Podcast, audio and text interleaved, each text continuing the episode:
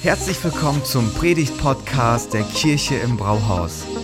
Wir als Kirche lieben das Leben und wir hoffen, dass dich diese Predigt dazu inspiriert, dein bestes Leben zu leben. Viel Spaß beim Zuhören.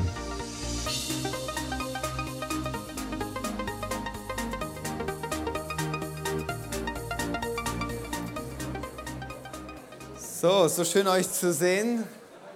Unser Sommerurlaub ist auch schon gebucht, aber ist ja noch ein bisschen hin, oder?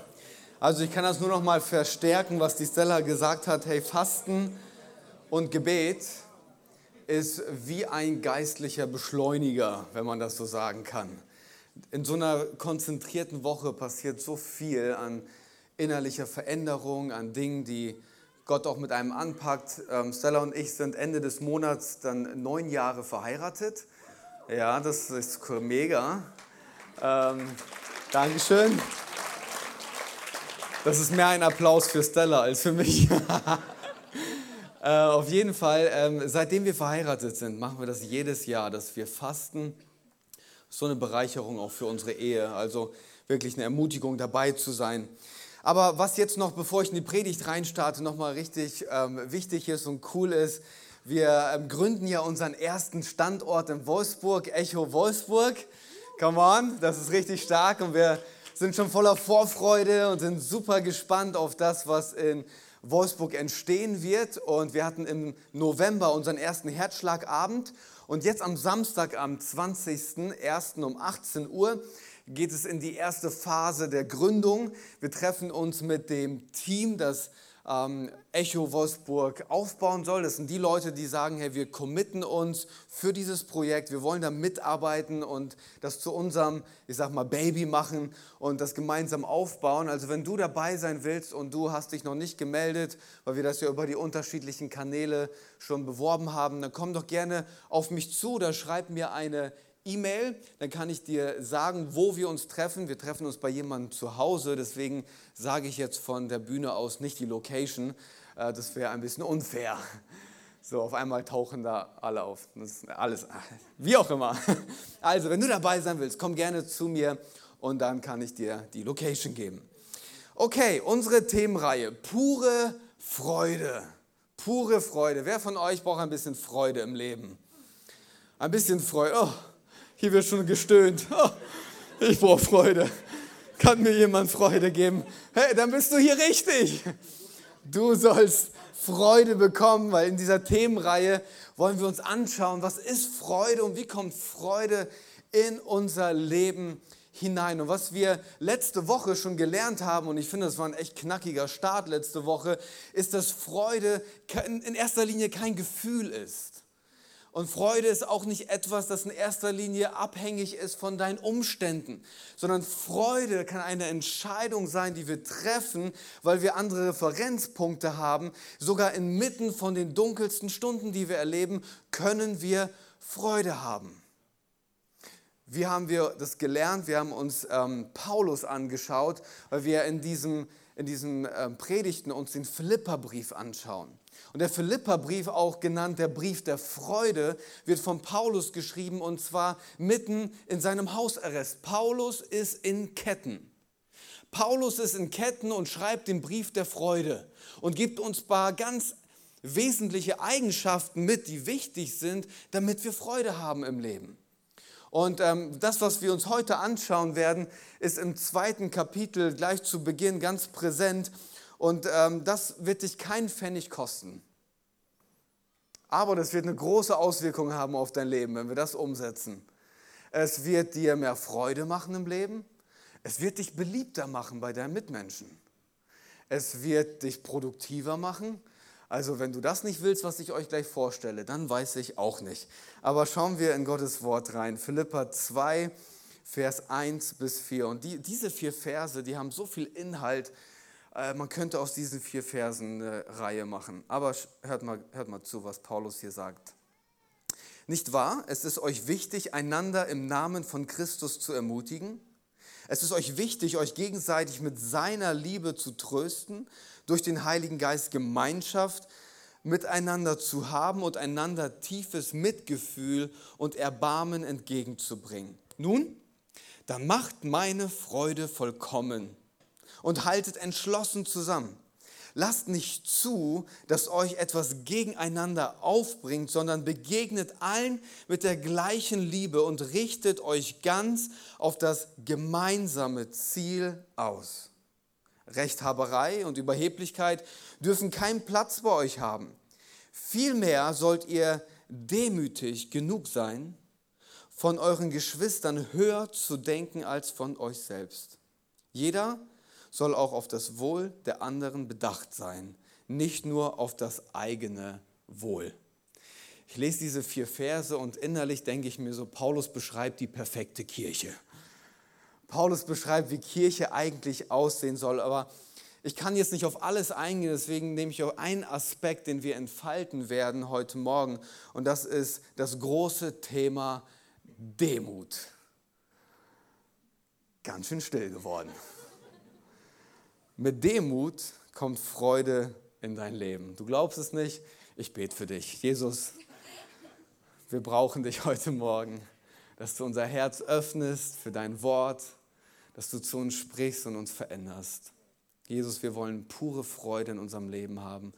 Und wenn Demut dazu beiträgt, dann wollen wir auch das in unserem Leben. So hilf uns, dein Wort zu hören und zu verstehen. In Jesu Namen. Amen. Was ist Demut? Was ist Demut? Man kann jetzt im Lexikon schauen und ich habe das gemacht und es gibt unterschiedliche äh, Definitionen von Demut und eine, die ich gelesen habe, geht so, es ist eine bescheidene Einschätzung seiner selbst. Eine bescheidene Einschätzung seiner selbst. Du denkst von dir, du bist bescheiden. So aber ich habe eine noch bessere gefunden, die gefällt mir total von Rick Warren, inzwischen in Rente, hat eine große Kirche in Kalifornien geleitet und er sagt Folgendes zu Demut. Demut bedeutet nicht, dass man weniger von sich denkt, sondern weniger an sich denkt. Das ist gut, oder? Demut bedeutet nicht, dass man weniger von sich denkt, sondern weniger an sich denkt. Wir, wir brauchen nicht weniger von uns denken. Ganz ehrlich, ich kann sagen, ich bin besonders. Warum? Nicht, weil ich was Besonderes geleistet habe oder weil ich irgendwie special bin, sondern wir dürfen das sagen, wenn wir zu Jesus Christus gehören, dass wir zum Schöpfer der Welt gehören. Und wenn das nicht unsere Identität und unser Ego poliert, was dann? Wir brauchen nicht weniger von uns denken. Demut ist, wir denken weniger an uns. Und das wollen wir heute ein bisschen entfalten äh, und über Demut sprechen. Und ich weiß, Demut ist nicht sexy. Demut passt auch irgendwie nicht mehr in unsere Kultur rein. Und ich denke mir so, passt das überhaupt noch heutzutage? Passt das heutzutage überhaupt noch in unsere Zeit hinein? Und deswegen ist es wichtig, dass wir uns gemeinsam kurz in den Kontext von Paulus reindenken, der ja diesen Brief zu den Christen in Philippi schreibt. Was ist Philippi für eine Stadt? Philippi war damals eine römische Hochburg. Okay? Ähm, wenn jemand ein hohes Amt hatte bei den, bei den Römern ähm, und dann in Rente gegangen ist, dann haben sie ihren Lebensabend in Philippi verbracht. Das war so, wo die Rentner dann hingegangen sind für die letzte Phase ihres Lebens. Das heißt, der Ort Philippi das war ein Ort, der geprägt war von hochrangigen römischen Beamten, die äh, die ganze Kultur mitgeprägt haben, die alles äh, vom Miteinander auch geprägt war. Und was war die Kultur? Natürlich, der Stärkere gewinnt. Die Römer hatten so einen, Gedanken, dass ich muss mich durchsetzen. Sobald du Schwäche zeigst, bist du unten durch. Sobald du zurücksteckst, hast du verloren. Und zwar immer. Und das hat natürlich alles geprägt und in diese Kultur schreibt Paulus einen Brief und schlägt quasi eine Gegenkultur vor. Er plädiert für Demut, auch wenn es nicht attraktiv ist. Und ich dachte mir so, Paulus hätte auch diesen Brief oder diesen Abschnitt in unsere Zeit reinschreiben können, in unsere Ellbogengesellschaft. So, ich will der Erste sein, ich will groß rauskommen. Man hat sogar mal eine Studie gemacht, dass heutzutage die meisten jungen Leute, das ist aus Amerika, habe ich gelesen, dass ihr größter Wunsch war, ein Assistent von jemandem Berühmtes zu sein. Anstatt ein Professor bei Harvard zu sein. So, die würden eher versuchen, irgendwo groß rauszukommen. Hauptsache, ich bin Assistent von irgendjemandem, der berühmt und wichtig ist. Das ist unsere Gesellschaft, die, hat, die uns so prägt. Der Einzelne steht im Mittelpunkt, es geht um uns, wir heben uns hoch. Ich muss ja an mich denken, sonst denkt ja keiner an mich. So sagen wir das dann in unserem Sprachgebrauch. Es gibt so interessante Studien, äh, die ich da gelesen habe in der Vorbereitung, die ist jetzt schon ein bisschen her. 1950 hat man Schüler gefragt in der weiterführenden Schule, wer von euch glaubt und denkt, dass er besonders ist und unverzichtbar für diese Welt. Super wertvoll. 12 Prozent der Schüler haben gesagt, das trifft auf mich zu. Ich bin super special, super wertvoll, ohne mich kommt die Welt nicht aus. 2005, ist jetzt immer noch ein paar Jahre her, haben sie die gleiche Umfrage gemacht. Wer von euch denkt, er wäre super besonders und unverzichtbar für diese Welt? 80 Prozent der Schüler haben gesagt, das trifft auf mich zu.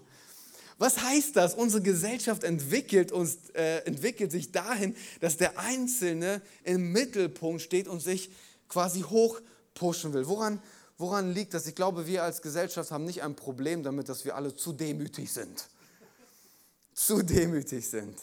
Wir, wir sind so selbstzentriert, dass wenn wir über Demut nachdenken, dass sogar unsere Demut selbstzentriert ist und wir uns fragen, komme ich demütig rüber? es dreht sich alles um uns. Es dreht sich alles um uns. Wenn ich aber jetzt den Text von Paulus mir vor Augen halte, dann stelle ich Folgendes fest. Bei Demut, an die Paulus denkt, geht es nicht um uns, vielmehr, wie wir mit den Menschen um uns herum umgehen. Das zeichnet für Paulus Demut aus. Unser Umgang mit unseren Mitmenschen zeigt, ob wir demütig sind oder nicht. Und das entfaltet er ja da.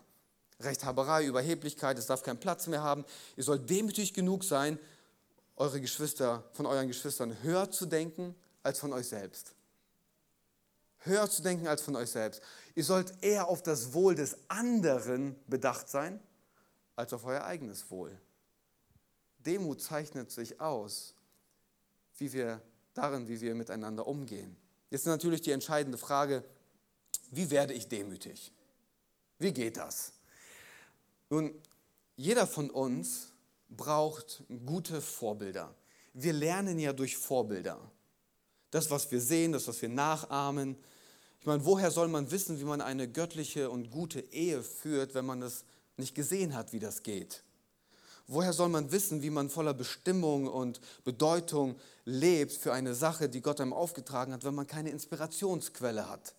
Wir suchen uns Vorbilder, um von ihnen zu lernen. Und das ist, was Paulus im zweiten Kapitel macht. Er beschreibt, wie das geht. Er sagt, ihr sollt demütig sein ihr sollt auf den anderen acht geben. Und dann holt er ein Beispiel raus, ein Vorbild, das größte Vorbild überhaupt. Er sagt nämlich in Vers 5, das ist die Haltung, die euren Umgang miteinander bestimmen soll. Es ist die Haltung, die Jesus Christus uns vorgelebt hat. Jesus hat uns eine Blaupause gegeben. So kann das funktionieren. So sollte das funktionieren. Okay, wenn Jesus uns das vorgelebt hat, was ist der Startpunkt? Und ich bin auch dankbar, dass Paulus uns da hilft, nämlich ganz am Anfang vom zweiten Kapitel klärt er eine Sache, nämlich, ähm, dass wir einander in der Liebe von Jesus uns ermutigen und trösten. Was sagt Paulus uns hier eigentlich damit? Echte Demut ist eine Reaktion auf die radikale und bedingungslose Liebe Jesu in deinem Leben.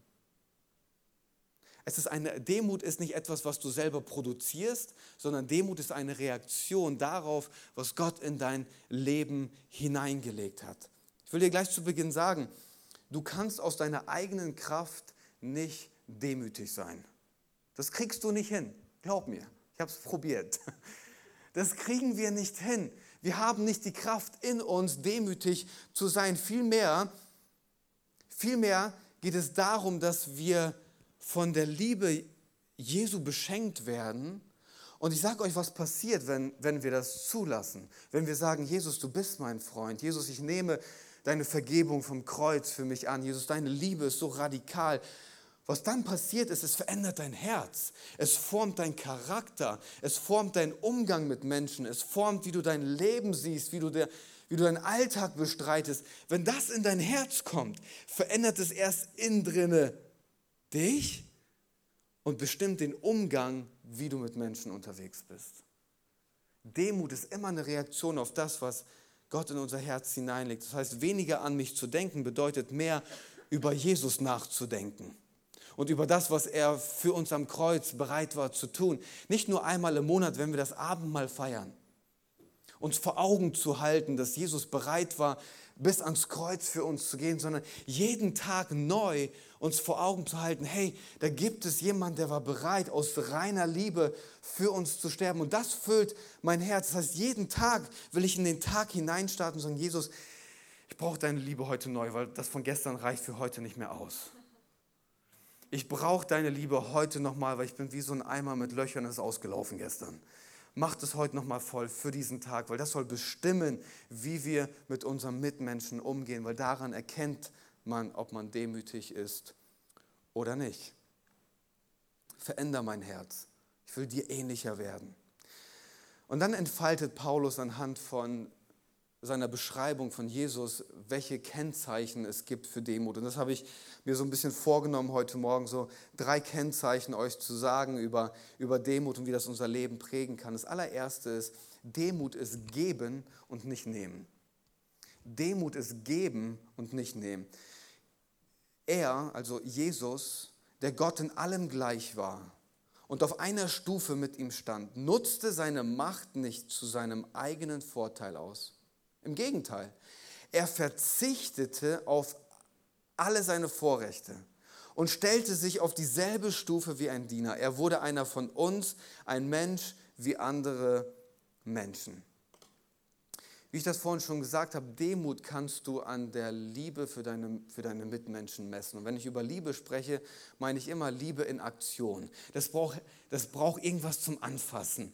Also man kann schnell sagen, ich liebe dich, aber an den Taten sollte sie erkennen. Das heißt, an der Liebe, die wir anderen Menschen zeigen, durch, durch unser Handeln, zeigen wir, ob wir demütig sind. Und das ist, was Jesus uns vorgelebt hat, weil jeden Tag haben wir zwei Möglichkeiten, unseren Tag zu gestalten. Entweder selbstlos oder selbstzentriert. Du kannst selbstlos durch den Tag gehen oder du kannst selbstzentriert durch den Tag gehen. In den Gesprächen, die wir, führen, in unseren Meinungsverschiedenheiten, in unseren Herausforderungen, in Konflikt, an der Kasse beim Supermarkt deiner Wahl, bei deiner Großmutter, egal bei der Uni, wo auch immer du bist. Das, die, das ist die Möglichkeit, die wir haben. Und Paulus sagt, hey, wir haben ein Vorbild, orientiert euch an Jesus, der, wenn es jemanden gibt, dem es zugestanden hätte, sich alles zu nehmen, sich selber groß zu machen, sich selber zu pushen, wenn es jemanden gibt, dann wäre das Jesus. Weil der, der mit Gott auf einer Stufe war, auf diese Welt gekommen ist, ich meine, wenn jemand auf dem roten Teppich das ganze Leben lang durchlaufen kann, hey, dann wäre das Jesus. Aber er hat alles gegeben, hat, alles, hat seine Privilegien nicht genutzt.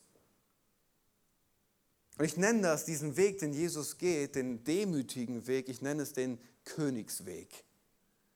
Der Königsweg, den Jesus uns hier vorgelebt hat. Er nutzt seine Macht nicht aus, er verzichtet auf alle Vorteile, wird zum Diener und vom Diener zum König. Er wählt den Königsweg. Ich, ich weiß noch nicht genau, ob ihr versteht, was ich hier sage, deswegen vertiefe ich das nochmal, okay? Er verzichtete auf all seine Vorteile. In einer anderen Übersetzung steht, er entäußerte sich komplett. Mit anderen Worten, er ist freiwillig für dich und für mich bankrott gegangen. Dieses Wort, er entäußerte sich oder er verzichtete, wenn man das mal nachschaut im Griechischen, dann ist das ein Wort, das benutzt wurde, um jemanden zu beschreiben, der in Kriegsgefangenschaft war und alles verloren hat, bis auf seine Kleidung am Leib. So einer war Jesus. Alles zurückgestellt, um zu uns zu kommen. Bis zum Zeitpunkt von Jesus war das eine Beleidigung. Und jetzt ist es ein Kompliment, weil Jesus den Königsweg gewählt hat. Er verzichtete auf alles. Und der Königsweg ist ein, ein Weg, der einen Unterschied macht. Durch, durch Verzicht kommt Jesus zur Größe. Durch Verzicht, wenn wir uns zurückstellen, ist das ein göttliches Prinzip. Und ich weiß, das geht entgegen von all dem, was wir innerlich fühlen. Und ich höre einige von euch quasi gerade laut schreien, Thomas, wenn ich nicht, wenn ich nicht an mich denke, wer tut's dann? Wenn ich mich nicht auf der Arbeit promote, wer macht das dann? Ich muss doch zu meinem Chef gehen und über meinen Arbeitskollegen reden, nur damit er ein paar Infos für mein, über meinen Arbeitskollege hat, dass wenn er nächstes Mal eine Beförderung macht, dass er genau weiß, wen er befördern soll. Also ich muss doch schon ein paar Wege finden, oder? Und es fällt uns so schwer, diesen Königsweg zu gehen, den Schritt zurück zu machen und zu sagen, ich vertraue darauf, dass der göttliche Königsweg funktioniert. Weil das ist ja am Ende die Frage. Vertrauen wir darauf, dass das, was in Gottes Wort steht, auch wirklich wahr ist? Ich habe euch noch mal ein paar Bibeltexte mitgebracht, um dieses göttliche Prinzip zu untermauern. Äh, Matthäus 23, Vers 12. Denn wer sich selbst erhöht, wer sich selbst promotet, wer sich selbst versucht, in den Mittelpunkt zu stellen, wird erniedrigt werden. Und wer sich selbst erniedrigt, wer demütig genug ist, den Schritt zurückzumachen, der wird erhöht werden, weil Gott sich persönlich darum kümmert. Sprüche 16. Erst ist man überheblich, dann am Boden zerstört. Hochmut kommt vor dem Fall. Es ist besser, bescheiden bei den Demütigen zu bleiben. Jakobus, beugt euch vor den Herrn und er, das ist sein Job, wird euch erhöhen. Er wird sich darum kümmern. 1. Petrus, Gott widersteht den Hochmütigen, den Demütigen aber gibt er Gnade ist die Frage, vertrauen wir darauf, dass Gott sich um unsere Promotion kümmert? Vertrauen wir darauf, dass Gott sich um unser Ego kümmert? Oder müssen wir das selbst in die Hand nehmen? Demut sagt, ich bin bereit zurückzugeben und anderen zu dienen. Hey, wie wäre es, dass wenn beim nächsten Mal eine Beförderung ansteht, dass du für deinen Kollegen sprichst und deinen Chef ermutigst, vielleicht einen Kollegen zu nehmen? Jetzt wird's ruhig. Wie wäre es, wenn wir das versuchen, mal im Alltag umzusetzen? Den Königsweg. Und darauf vertrauen, hey, dass Gott unser Leben doch in der Hand hält. Hey, und Demut ist ein langer, harter Weg. Ich stehe heute Morgen nicht hier, weil ich sage, Demut ist für mich gar kein Problem mehr. Habe ich, habe ich durch, ich bin richtig demütig. Schaut einfach mein Leben an, so wie Paulus sagt, schaut euch Jesus an. Ich schreibe eine Biografie, über mein Leben und dann könnt ihr euch daran orientieren. Das ist nicht der Fall. Es ist auch für mich ein langer, harter Weg. Wisst ihr, ich, ich mache mich immer ein bisschen verletzlich und ich gebe euch einen Einblick in, in mein Leben. Ich predige jetzt seit über zehn Jahren zu Menschen. Seit über zehn Jahren. Und ich muss zu meiner Schande gestehen, dass ähm, Gott hat mir diese Gabe gegeben. Das ist ein Geschenk von Gott, dass ich predigen darf und dass mir Leute gerne zuhören. Das ist ein Geschenk.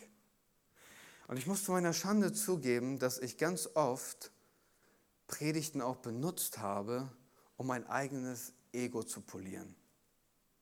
Dass ich Predigten vorbereitet habe und ich saß da und ich habe mir alles reingesteckt in diese Predigt, damit ich am Ende gut vor Menschen dastehe und dass sie gut von mir denken. Dass es am Ende um mich ging. Während Demut ja heißt, ich benutze Gottes Gabe in meinem Leben, um Menschen zu dienen, nicht zu nehmen. Ich benutze meine Gabe nicht, um zu nehmen, sondern um zu geben. Was, warum erzähle ich euch das? Erstens, euer Pastor ist nicht perfekt und braucht Jesus genau wie ihr. Und zweitens ist, wir sind da alle gemeinsam auf einem Weg. Deswegen müssen wir jeden Tag neu Jesus einladen, sagen, Jesus, komm bitte in mein Herz, klär meine Haltung, klär meine Motive. Ich will jemand sein, der gerne gibt und nicht nimmt. Punkt Nummer zwei, Demut heißt, ich kann mich unterordnen. Oh, jetzt wird spannend. Es geht weiter im Bibeltext. Aber er, also Jesus, erniedrigte sich noch mehr. Er kam nicht nur vom Himmel runter, er erniedrigte sich noch mehr. Im Gehorsam gegenüber Gott nahm er sogar den Tod auf sich. Er starb am Kreuz wie ein Verbrecher. Deshalb hat Gott ihn auch so unvergleichlich hoch erhöht und hat ihm als Ehrentitel den Namen gegeben, der bedeutender ist als jeder andere Name. Wieder sehen wir diesen Königsweg. Jesus war gehorsam bis am, am, ans Kreuz und Gott kümmert sich um die Promotion und er wird zum König. Ohne Gehorsam gibt es keine Demut. Ohne Gehorsam gibt es keine Demut. Und ich weiß, die ersten zucken jetzt innerlich zusammen, so, boah, jetzt redet er über Gehorsam und Zeigefinger geht hoch und wo bin ich hier gelandet? Willkommen in der Kirche. Was meint Gehorsam? Jesus war im Gehorsam gegenüber Gott bereit ans Kreuz zu gehen. Gehorsam meint oder erkennt, es gibt eine Autorität, die über unser Leben steht. Da gibt es jemanden, der steht über uns. Gehorsam sagt, da gibt es jemanden in meinem Leben und ich vertraue ihm genug, auf das zu hören, was er sagt. Ich vertraue ihm genug. Weil wenn du Gott nicht vertraust, warum solltest du tun, was er sagt? Es hängt mit Vertrauen zusammen. Ich vertraue Gott genug, deswegen tue ich, was er mir aufträgt. Manchmal sagen Leute zu mir, Thomas, ich liebe es, wenn du so Schwarzbrotpredigten machst wenn es so richtig in die Tiefe geht. Jetzt wird es tief. Seid ihr bereit? Holt alle was zu schreiben raus. Tiefer wird es heute nicht. Die Tiefe besteht darin, du liest Gottes Wort und tust, was er sagt. Du liest Gottes Wort und erkennst seine Autorität an. Vertraust ihm genug, das zu tun, was er sagt. Eigentlich könnte ich jetzt aufhören zu predigen, weil tiefer wird es nicht. Das ist Gehorsam Gott gegenüber, weil wir ihm vertrauen. Für uns alle gilt, dass die wir mit Jesus unterwegs sind, erkennen wir seine Autorität durch sein Wort an. Weil was wir oft machen ist, wir diskutieren mit der Bibel, weil es uns nicht gefällt, was da drin steht. Und wir diskutieren damit und sagen, es gefällt mir nicht, was Gott über Sex sagt, über Geld sagt, über Beziehungen sagt, über meine Arbeit sagt und über mein Commitment sagt. Und mir gefällt das alles nicht und wir diskutieren da, während der Weg eigentlich ein anderer ist. Die Bibel will mit unserem Leben diskutieren. Die Bibel will das umdrehen und sagen, warte mal, es gibt da Dinge in deinem Leben, die sollten wir anpacken. Die Frage ist, sind wir bereit, den Königsweg zu gehen und zu sagen, es gefällt mir nicht, das anzupacken, aber ich weiß, dass wenn ich das mit Gott anpacke, dass daraus etwas Göttliches entsteht. Und wenn etwas Göttliches entsteht, dann ist immer etwas Königliches. Und wenn es etwas Königliches ist, dann ist es großartig. Das ist der Weg. Sind wir bereit, Gott zu sagen, hey, du bist der Designer des Lebens und weil du das Leben dir ausgedacht hast, vertraue ich dir, das auch umzusetzen. Ich verstehe nicht alles, mir gefällt nicht alles, aber ich vertraue dir aber ich vertraue dir. Jesus ist im Gehorsam gegenüber Gott ans Kreuz gegangen und sitzt jetzt zu Rechten des Vaters. Das Kreuz war nicht das Ende. Das Kreuz war der Weg zum Thron. Und für uns ist die Frage, sind wir bereit, auf das zu hören, auch wenn es für uns erstmal bedeutet, da geht es einen Schritt runter, bevor es wieder hochgeht. Sind wir bereit, auf Gottes Wort zu hören? im Gehorsam. Ohne Gehorsam keine Demut. Und jetzt der letzte und dritte Punkt. Demut ist kein Blitzlicht, Demut leuchtet. Paulus stellt Jesus vor in seiner Schönheit mit all dem, was er vorgelebt hat und kommt dann am Ende zu dem Punkt und sagt, was folgt jetzt daraus? Jetzt, wo wir uns das von Jesus angeguckt haben, was meint das? So wie ihr Gott bisher immer gehorsam gewesen seid, sollt ihr ihm auch weiterhin mit Respekt und tiefer Ehrfurcht unterstellen und alles daran setzen, dass eure Rettung sich in eurem Leben voll und ganz auswirkt. Jetzt kommt so ein, mit einem Augenzwinkern lese ich das. Nicht nur, wenn ich bei euch bin, sondern erst recht während meiner Abwesenheit. Gott selbst ist es ja in euch Gott selbst ist ja in euch am Werk und macht euch nicht nur bereit, sondern auch fähig, das zu tun, was ihm gefällt. Verbannt alle Unzufriedenheit und alle Streitsucht aus eurer Mitte. Denn ihr sollt ein tadelloses Leben führen, das in keiner Weise vom Bösen beeinflusst ist. Wenn ihr als Kinder Gottes mitten in dieser verdorbenen und heillosen Welt vorbildlich lebt, hört genau zu, werdet ihr unter euren Mitmenschen wie Sterne am Nachthimmel leuchten. Demut leuchtet. Es ist kein Blitzlicht. Manchmal machen wir das so, boah, habt ihr gesehen, der hat was richtig Demütiges gemacht. Das ist dann wie so ein Blitzlicht. Während Demut eigentlich leuchten sollte und alles sich durchzieht durch unser Leben. Jeden Tag zu jeder Stunde. Immer, immer wieder. Das ist nicht, was wir tun, sondern wer wir am Ende werden. Wir werden zu demütigen Menschen. Oh, wie geht das? In all unseren Umständen, in all dem, was wir jeden Tag erleben. Wenn das ein Lebensstil ist, dann bedeutet das ja, ich soll demütig bleiben, auch wenn mir jemand die Vorfahrt nimmt und ich möchte ihm gerne den heiligen Finger zeigen. Das bedeutet ja, ich soll demütig bleiben, dass wenn ich einen stressigen Tag hatte, ich nach Hause komme, mein Kids mich zur Weißglut treiben, dass ich immer noch demütig bin. Wie soll das gehen, dass wenn mein Arbeitskollege mich nervt, Mann, dass ich immer noch demütig bleibe? Wie geht das? Wie soll ich leuchten, wenn mir eigentlich danach ist, mich unterm Eimer zu verkriechen und nicht zu leuchten? Paulus gibt uns einen guten Hinweis. Gott macht dich bereit und Gott macht dich fähig. Gott macht dich bereit und Gott macht dich fähig. Macht dich bereit und fähig zu vergeben. Er macht dich bereit und fähig, dem Außenseiter zu begegnen. Er macht dich bereit und fähig, deinem Arbeitskollege in Liebe zu begegnen. Er macht dich bereit, ähm, dein Ego hinten anzustellen, deine Hände schmutzig zu machen und mit anzupacken. Er macht dich bereit und fähig, einen Dienst in der Kirche zu übernehmen und Teil zu werden von dem, was er hier baut.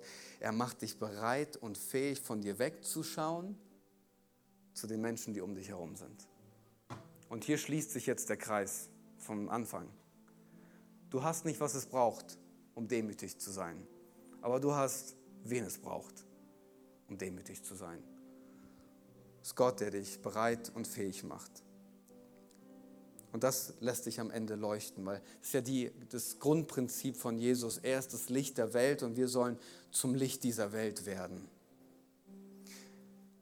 Das ist die Idee, dass wir nicht für uns selber leben, sondern dass wir leuchten. It's your time to shine. Es ist deine Zeit zu leuchten. Das ist Gottes Idee, dass du leuchtest. Oder wie wir das in unserer Herzschlag-Season jetzt so ausführlich im November ausgebreitet haben, ist Zeit, Gottes Echo zu sein. Dass das Echo des Himmels durch unser Leben zu hören und zu sehen ist. Weil am Ende des, ist das die Frage, leuchtest du so stark, dass da, wo du bist in deinem Alltag, es um dich herum ein bisschen heller ist. Ein bisschen heller, weil das ist ja die Idee. Paulus sagt, wir leben in einer dunklen und verdorbenen Welt. Und jeder von uns weiß, dass wenn er sich umschaut, es gibt so viele Dinge, die sind dunkel, die sind nicht göttlich. Gottes Idee ist, der Grund, warum du geschaffen wurdest, ist nicht, dass du für dich selber lebst, sondern dass du leuchtest. Dass, dass, dass da, wo du bist, ein Stück himmlisches Licht zu sehen ist. Das ist die Idee dass wenn Leute dich anschauen, dass die sagen, ich weiß nicht, aber um dich herum ist hell. Atmosphärisch, von dem, was ich bei dir erlebe. Und ich meine nicht am Sonntagmorgen, hier, ich bin so geblendet von euch. Ihr leuchtet alle, alle haben Heiligenschein. Aber den nehmen wir jetzt mit in den Montag und in den Dienstag und in den Mittwoch und in den Donnerstag und dann leuchtest du vielleicht nicht mehr so viel am Samstag, aber dann ist Sonntag wieder. Dann wird dein Licht angezündet, nochmal neu. Ja, das ist doch die Idee. Dass wir das, was Gott in unser Herz hineingelegt hat, dass wir das rausnehmen und leuchten. Jetzt zum Ende will ich nochmal den Bogen komplett spannen und nochmal auf Paulus schauen. Paulus ist in Ketten. Und in Ketten kümmert er sich um das Wohl der Kirche in Philippi. Anstatt ihnen einen Brief zu schreiben mit dem Gedanken, könnt ihr mal jemanden schicken, der mich ermutigt? Schreibt er einen Brief in Demut, um Leute zu ermutigen. In Ketten bleibt er Gott gehorsam und dem Auftrag, den Gott ihm gegeben hat, und predigt die frohe Botschaft. In Ketten leuchtet er, heller als je zuvor, dass die Menschen um ihn herum, die an ihn gekettet sind, die Soldaten, sich dem Licht gar nicht entziehen können. Das ist Demut. So wie ich mit den Mitmenschen umgehe und wie ich auf Gott höre. Und ich wünsche mir das für unsere Kirche, dass wir eine demütige Kirche sind. Hört sich komisch an, ne? Dass wir eine demütige Kirche sind, weil Leute an uns erkennen, wie wir mit anderen umgehen. Ich mache das gerade spontan, weil ich die Geschichte aus dem ersten Gottesdienst gehört habe und die hat mich so inspiriert. Hier im ersten Gottesdienst war ein Mann, der kam, ich glaube das dritte Mal, dass er hier war, und er kam nach dem Gottesdienst zu mir und hat gesagt, ich will kurz mit dir sprechen und sagt zu mir, hey, ich bin jetzt das zweite, dritte Mal da und ich, ich merke, es tut meiner Seele gut, in der Gegenwart von euch zu sein. Ich bin kein Christ, im Glauben nichts zu tun, aber ich merke, wenn ich hier reinkomme, das macht was mit mir. Und dann erzählt er mir seine Geschichte. Er ist 66 Jahre und saß 50 Jahre im Gefängnis. Letztes Jahr im August wurde er entlassen und sagt, Thomas, ich muss mit der Freiheit lernen, umzugehen. Und was mir dabei hilft, ist, in eure Gegenwart zu kommen. Darf ich dir sagen, dass wir eine Kirche sind, die schon ein bisschen leuchtet? Und Gottes Idee ist, dass wir noch heller leuchten. Es noch mehr Menschen, die in den Gefängnissen saßen, die eine kaputte Biografie haben, die was auch immer. Jesus ist gekommen für die, die krank sind und nicht für die, die gesund sind. Und wir wollen eine Kirche sein, die die Arme aufhat und sagt, du bist hier willkommen und wir glauben daran, dass die Liebe von Jesus jeden verändern kann. Du darfst kommen, wie du bist, aber bei Jesus brauchst du nicht bleiben, wie du bist. Und das ist, was leuchtet. Hey, komm, lass mich dafür beten und dich segnen, uns als Kirche segnen. Und ich habe das ja in der Predigt schon gesagt, es beginnt alles bei Jesus. Und vielleicht bist du heute Vormittag hier und du kennst Jesus persönlich noch gar nicht. Hey, dann will ich dir sagen, Jesus sehnt sich danach, eine Freundschaft mit dir zu haben. Er möchte dein Freund sein. Er möchte dir deine Schuld vergeben. Er möchte ein neues Leben geben. Du bist ein Gebet weit von ihm entfernt. Und in diesem Gebet darfst du einfach deine Schuld bekennen und seine Vergebung annehmen. Und alles, was danach passiert, ist ein Prozess, der, den er mit dir beginnt. Vielen Dank fürs Zuhören. Wenn du eine Frage hast, kannst du uns gerne eine E-Mail an info at kirche-im-brauhaus.de schreiben. Wir geben unser Bestes, um deine Fragen zu beantworten. Bis zum nächsten Mal beim Predigt-Podcast der Kirche im Brauhaus.